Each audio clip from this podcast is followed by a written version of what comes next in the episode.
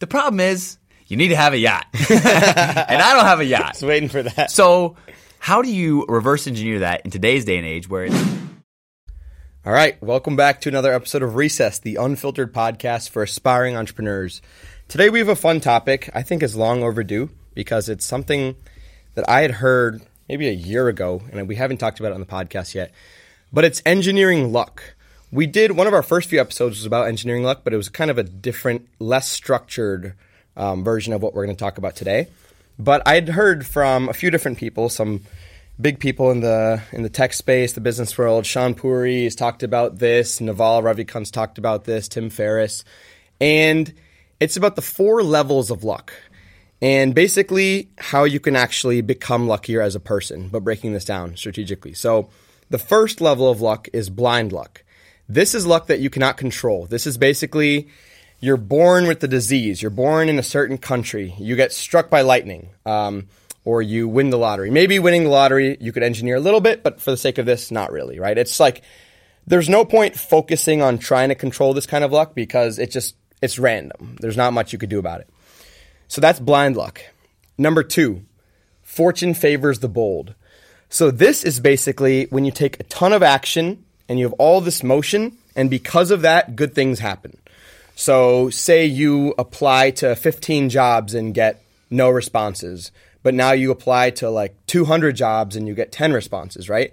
Those 10 lucky responses are a result of you kind of putting in extra effort. And you know, it's like they say, the harder you work, the luckier you get. That's basically what this level two luck is.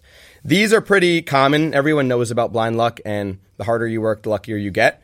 Um, this is kind of like some other examples of increasing this luck surface area is like J.K. Rowling when she wanted to publish Harry Potter the first few publishers that she tried to contact, they all said no. But because she like pushed this out to like dozens of different publishers, one of them said yes, and all you need is one, right? So it's like the harder you work and the more work you put in there, the luckier you get.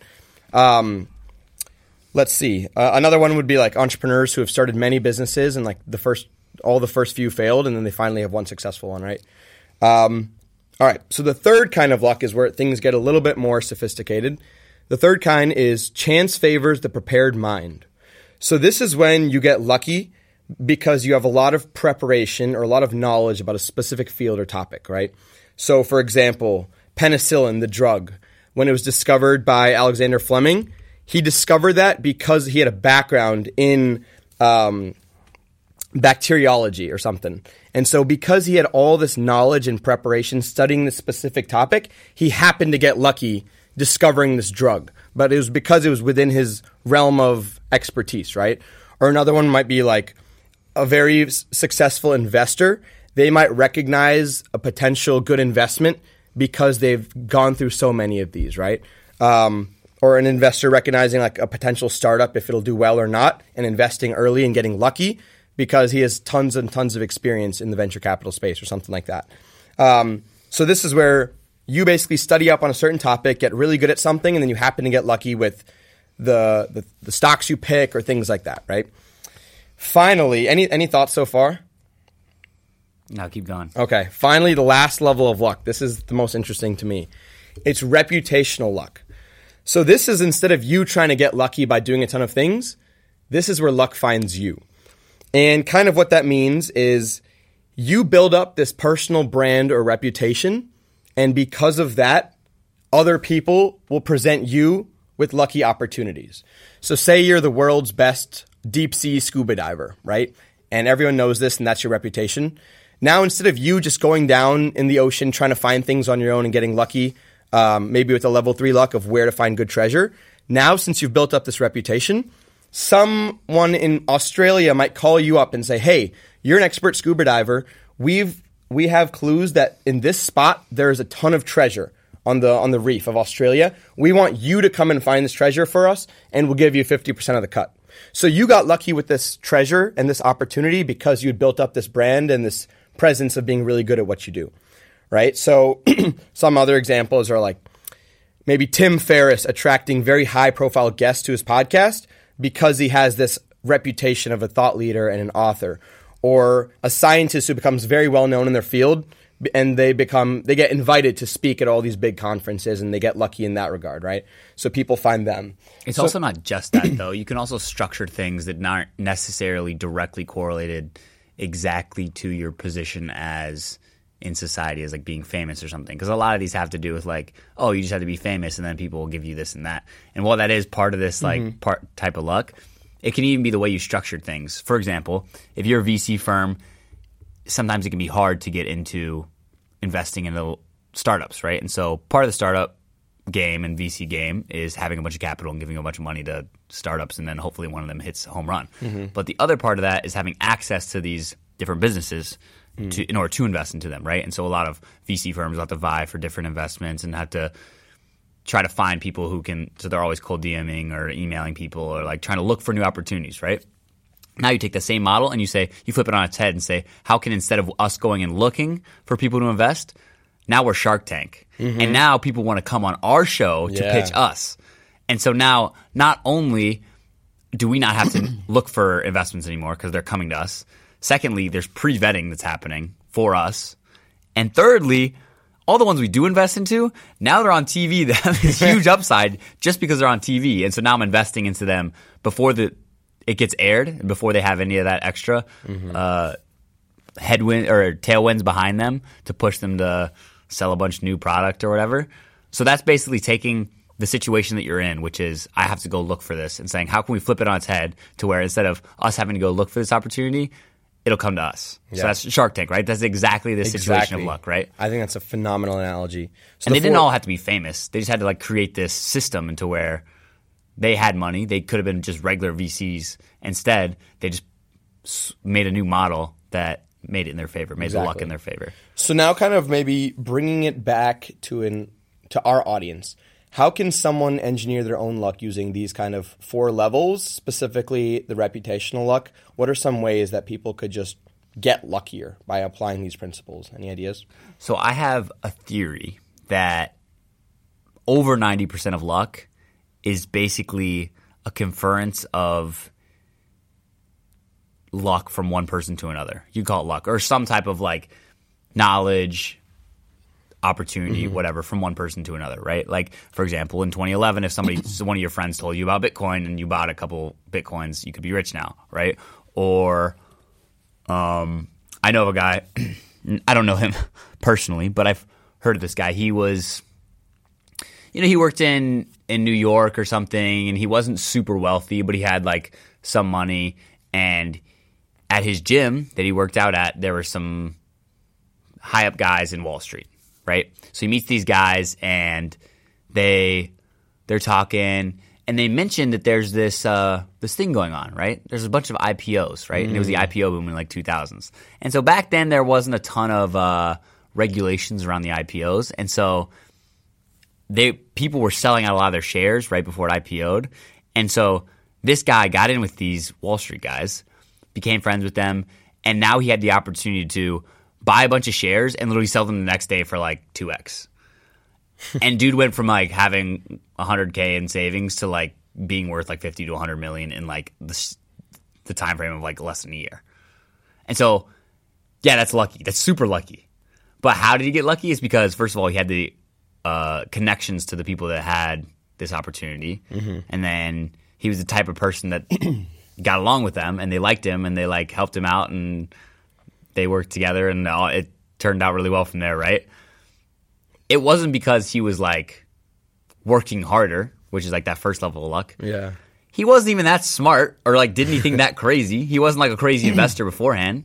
He just had some like money saved up and he didn't really do anything. He was like, I don't know, some random ass guy. Like he didn't really Yeah. do anything special. How do you know how he got these connections or how he met those people? Yeah, it was at the gym he went to. Oh, like Equinox kind of thing. Yeah, yeah, was, he was like a stud and he just like, I don't know, was at the gym, he like talked to people and like was a like cool guy that they people just wanted to be around. So he just like hang out with these guys. Next thing you know, so he didn't have any of those. Like he didn't work harder, he didn't work smarter. He just got lucky, right? But how was he lucky? Because he positioned himself in a way where he met these people and was good friends with them I and like stuff, that. right? Luck gets transferred from one person to another, basically. Right. So that's one way, right? Now that's not super repeatable. And it's not something where I can just go and say like oh, I just need to meet the same person that he met or someone like Mm-hmm. that, right?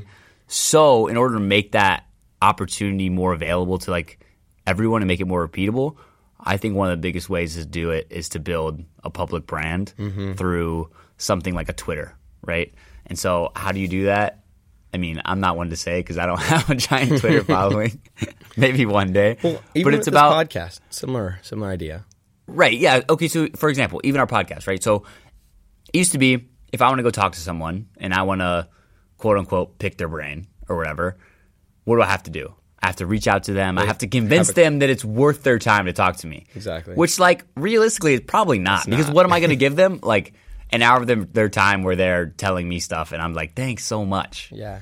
like I'm gonna buy him a coffee or something. So really, instead of having that issue of I have to now go out and look for people to find, instead, what if I created a situation to where people would want to come and talk to me? Mm. We're not quite there yet, maybe one day, but there's still we have a, a way better way of talking and connecting with these people because now the people that we're talking to, instead of picking their brain for an hour, they come on the podcast and have distribution for their ideas, and it makes it more of an enjoyable experience. First of all, second of all, it, they have more upside for doing it instead of just like helping one person. They could be helping potentially a couple hundred if they mm-hmm. happen to listen to the podcast, right? And so they have distribution for that idea, and so they feel like they're doing something bigger, which is better. So now instead of having to go out of our way to like try and convince people to talk to me with like probably not that much luck. Mm-hmm. Now I can talk to people like Larry Gies for 30 minutes and have a conversation, Yeah. with, right? Exactly. And it's like the serendipity of it. It's like, okay, on that Larry Gies example, we had prepared this whole Larry Gies conversation and, and podcast. What do you know? He brings on a second guest who's the CFO of Potbelly. And that was complete luck just because we had we've built up this thing where now he's like, oh, he listened to a few podcast episodes. He's like, oh, maybe David would be a good guest too. And so he brought him on. And we've gotten lucky in other ways too, like just from listeners from this podcast. For example, someone had heard our stories. They heard that you were interested in real estate private equity. They're a headhunter. They reached out and said, Hey, would you want to talk about potentially getting into this industry? You seem like a great guy based on, and I really connect with your personality from the way you talk about yourself on the podcast. Let's make that happen. Like that's, it could be said as like pure luck, right? But I think that's level four luck right there. Where now they found you because you were putting out this identity into the world, you know? So that's pretty cool. So I think um, really like it's it's not a one one size fits all thing to make luck because the luck someone one person wants is very different than the one someone mm-hmm. else wants. So if I just say to someone, oh, "No, if you want to get lucky, just make a Twitter following and it'll work out for you." It doesn't really quite work that way. I think there's nuances to everything. I think number one, like having a big brand and having like a lot of people following you and like understanding your ideas and knowing you pretty well, that can help. Like pretty much all areas, right? Like I can't think of many that it doesn't help.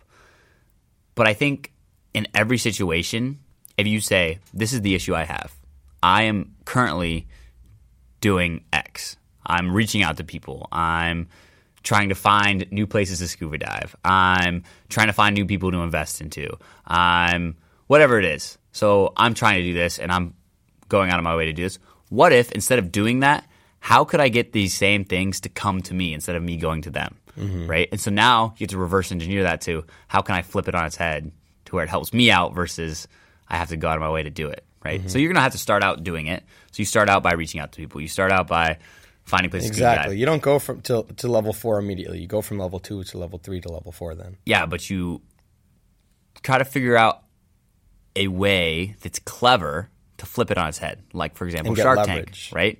So Shark Tank is an amazing example of this because they would be VC guys, angel investors, going out and finding people to invest into. Now they created a concept to where flipped it. Those people are coming Mm-hmm. to the Shark Tank, coming on, trying to get on it, whatever. So that's kind of how I think about it. It's Yeah. it's very nuanced, obviously, but I think building a brand is probably a good start in pretty much ninety nine percent of areas when you're trying to create luck. I totally agree. I think that's a very tangible way to go about it. I'd say like maybe a few steps to building that brand is like number one, consistently produce high quality work. Um, just basically like strive for excellence in your field and just make sure that work that you're putting out reflects your own expertise and your your understanding of the world. And the other thing is like like cultivate a unique voice that's true to you. And I think that's how you escape competition through authenticity. And so if you are now putting out your unique perspective that no one else can, you're not really copying anyone else. It's your own words. That all of a sudden attracts an audience towards you. Um, and then just sharing this knowledge in like the public domain, whether that be like publishing articles, writing blog posts, creating videos, podcasts, tweets, like you said, some way where people can actually have access to what's going on in your mind in a public sphere so that they don't have to have a one on one with you every single time. Um, and then from there, yeah, then either find ways to develop that personal brand, whether it be through like building a website, publishing those articles that you make on social media, things like that. Um, I think that's like a, a that's one of the routes to get very lucky. I think. So I think I, this this brings me back to another idea, and I, I don't know if we've talked about this on the pod, but we have a new a bunch of new listeners, so we'll talk about it again if it has. Um, basically, I think pretty much the average person, right? They start on square one with every new relationship, right? So I meet you, I have to introduce myself, I have to say, you know, and then eventually, like, nice to meet you, like, uh, this is who I am, this is what I've done, and throughout time, you'll realize, like, oh, like, you know, Jacob's really interested in this, or he's really interested in that, and now if something comes to me, like I see some tweet, I'll send it his way because I know he's interested in that, or if I see something on Instagram, or I hear of my friends that's hiring in some random thing, he'll do that. But then if I go meet someone else, got to do the whole same thing over again, right? Got to go meet them, tell them, oh, this is it's the same whole concept. I have to do the same thing over and over and over again, and so that's like playing life on difficult mode because you have to keep doing this over and over again. You have no social proof, you have no credibility, like no one really knows who you are, like you have no none of your like past work is conveyed through my interactions. I have to build that up through every single relationship that I'm in, right? And so it, it used to be that a great way to do this, and a lot of people would do this, they'd have a yacht. And they'd have mm. yacht parties. And who gets invited to yacht parties? Rich, famous people, right? I mean, it doesn't maybe not famous, but they've done something. They're cool and attractive in some way, and attractive women. but that's besides the point.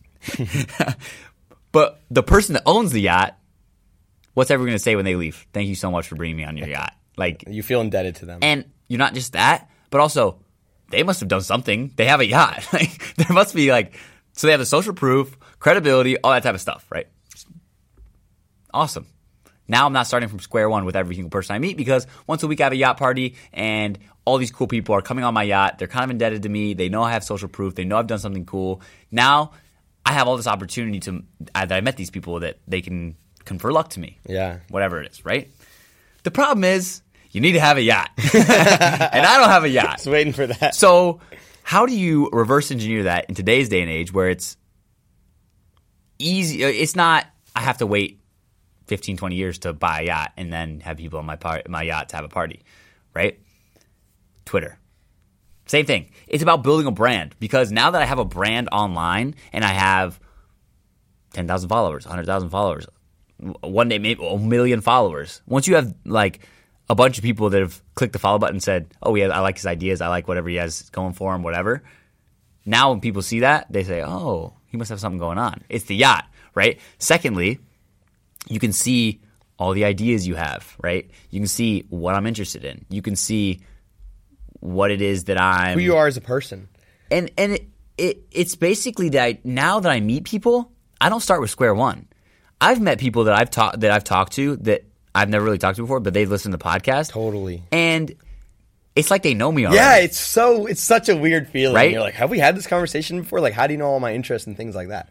It's, it's and so it's about reverse engineering that and like basically building your own yacht and utilizing the internet now to where you can have that social proof, you can have that credibility, you can have all these things that before you had to start every single new relationship over from square one. And so now you can start from square three. And it's not even just that, oh, people want to do like business with me or people, not even that. I can just f- filter out the people that I actually want to be around because they appreciate the things that I appreciate. They know what I care about. And if they're not into that, then they probably won't be listening to my podcast or reading my tweets or following me, right? Mm-hmm. And so I'm just not starting over from square zero. I'm like, all right, who is this person I've never talked to ever before in my life? I don't know anything about. Maybe I'll like them. Maybe I won't. Maybe I'll get along with them. Maybe I won't. Maybe they can help me out. Maybe I can help them out. Maybe not. Who knows? and you just have to start over. And there is some serendipity to that, right? And you probably won't lose that, but you're only going to gain opportunity, more opportunity to meet these people. Yeah, dude. Whether it's a podcast, Twitter, uh, like an Instagram Exactly. following, Just any of those stuff. Twitter- just Dude. putting out your ideas out into the public. my roommate, Yeah. he just got on Twitter basically, and he saw Luke Clancy's profile because Luke Clancy always tweets, and he's kind of in this whole U of I community, right? And he literally went down a whole rabbit hole of looking through Luke's entire Twitter, and he does he doesn't even know who Luke is because he saw how much he was tweeting, and now he knows all these things about Luke. So now my roommate, maybe if he one day sees a a block, cool blockchain article or opportunity or something, who will he think of to send that to? Oh, Luke, this this guy online seems pretty interested in this kind of stuff. Let me share this with him. Now Luke or is if just he meets attracted. Luke, or if he meets Luke and says, "Oh, like it's all. It I know what to talk to you about. I know what you care about. You don't have to start all over and like, oh, are you interested in this? No, okay, okay, let's try this. Are you interested in this? Yeah. No, like, and then finally maybe finding a way that you can like, okay, now I can interact and connect with this person. Exactly. No, they already know what I care about, what I like, and we can talk right about that. And if they're they're interested in the same thing, perfect. Now we connect, and we're like three steps farther in our relationship than we would have been otherwise. It's cool for conversation starters too. People who listen to the podcast, they will now come up to me and be like, "Yo, so what are your actual thoughts on like ashwagandha or something like that?" Because they know it's something we've talked about on the Right. podcast. Yeah. You know, it's an interesting example of this whole four level thing that comes to mind for me now. Uh, the Tuesday Toast, my newsletter that I have, where I send out four my four favorite tweets every week. Right. At the start, when I started this, it was it felt like blind luck. If I'd be on Twitter, I'd just scroll for like a few minutes, and I'd be like, I'll, I'll get completely lucky if I find a good tweet or not, right? I was like, all right, I don't know how to, this is not working. Then I was like, okay, now if I look through like 500 tweets and really put it, you know, the harder you work, luckier you get. If I look for 500 tweets, I'm sure I'll find four that are good, right? Now that I've been doing this for more time, I know how to tailor my feed and create lists to find those tweets faster, right? Or based on my like preferences and things like that. And now finally, it's gotten to the point where since I had this newsletter, people know that I'm looking for tweets, all these subscribers that I have. And they will now send me tweets they think are Tuesday Toast worthy. So now, instead of me having to go find all these tweets, which I still have to do a little bit, people are sending me a whole influx of tweets that they think I would like or they think that I would put in the Tuesday Toast. So now I've reverse engineered that luck where now I'm getting lucky with people sending me tweets that happen to be really good. So it's saving me a ton of time and work. So it's interesting how this works. Yeah, it's really interesting, and I think luck is so important because when you just think of luck as like a random concept, ambiguous concept, you think, ah, like it must be nice to get lucky. Like good for the people that got lucky. Good for them. But there's a lot more But there's a lot more to that, first of all. And second of all, in almost every situation where someone gets lucky or someone gets successful, there was some level of luck involved with it. Whether it was they worked really hard and got lucky because they worked really hard. They got they were really smart and brought luck to them. Or they were in a position where luck came to them, right? And so it's really important to have luck. And if you can find a way to make that luck work more in your favor versus having to like work super hard for it or just hoping it works out, you'll be a lot better off. Exactly. And I, I think a lot of people just see luck as just this like big overall term. But I think there should be more nuances to it, and people should understand that there's a lot more different types of luck. It's like Eskimos who live out in the uh, in the cold. They have when we, when we think of snow, we just say the word snow. Oh, it's snowing because it's like it's not too relevant in their lives. It's just one word. They have like 37 words to describe snow because of how important it is to their lives and how many different variations and how it affects their daily life. Right. So I think defining these different types of luck is very helpful in order to like really get involved in this system of finding out how to engineer it more for you. And to think of it like a step by step process is also really important and helpful because it can be easy to see someone at the end of their career where they're successful and say, "Nah, it must be nice to be them, lucky them." But you forget that they, at once, they started with hard work. Then they got to being smarter. Then they positioned themselves. You know what I mean? And so it's about understanding that there's levels to it, and you have to start somewhere. So you start just by doing a bunch of stuff, and then things start coming to you, right? I mm-hmm. noticed that, like in my own life, that when I was, say, when I was a freshman, or even before I came to college, what was I going to do with my life? I don't know. There's all these things I could do, but like nothing really was like you, you can do this, right? I didn't have like a bunch of opportunities. I was like, well, go to college and then figure it out. then I started doing, you know, maybe different clubs, and now I had opportunities to do. I could do this type of career, and then so I got maybe into consulting a little bit, and then now I started working with people in like small businesses, and now this small business, there's this other small business I can do, and Mm-hmm. then there's I meet this guy, and he says, oh, you can come live in Austin, Texas, with us this summer, and you Yeah. can work with our startups, or you can do this, or you can, and there's just the more things you do, the more people you meet, the more action you take, the more opportunity you have and the more luck you get and the more options that you have with your life and what to do. And so it's all about like just knowing that there's four types of luck and as you go down the working because if you just worked harder and harder, harder, harder, harder every day and did the same exact thing, you might get successful. Like when I was talking about on this podcast about maybe buying this laundromat that I was going to buy, these people worked 13 hours a day every single day for the last 40 years, both of them a couple.